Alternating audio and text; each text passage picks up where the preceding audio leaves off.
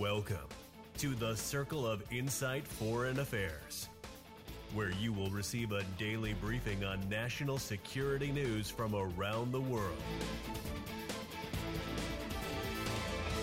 Let's get started. Here's your host, Dr. Carlos.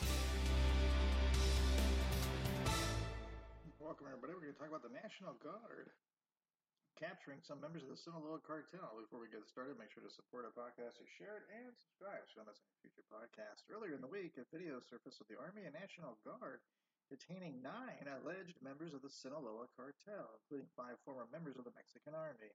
The video shows members of the military arresting the former soldiers in what is believed to be the cartel training ground. One of the detainees states that he belonged to the 60th Infantry Battalion of Obregon in Sonora.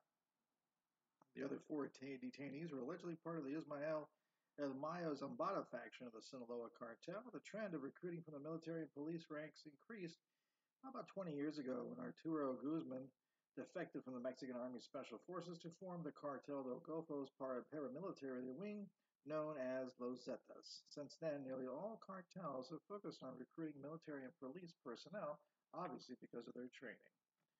That's it for today, folks. Thanks for listening.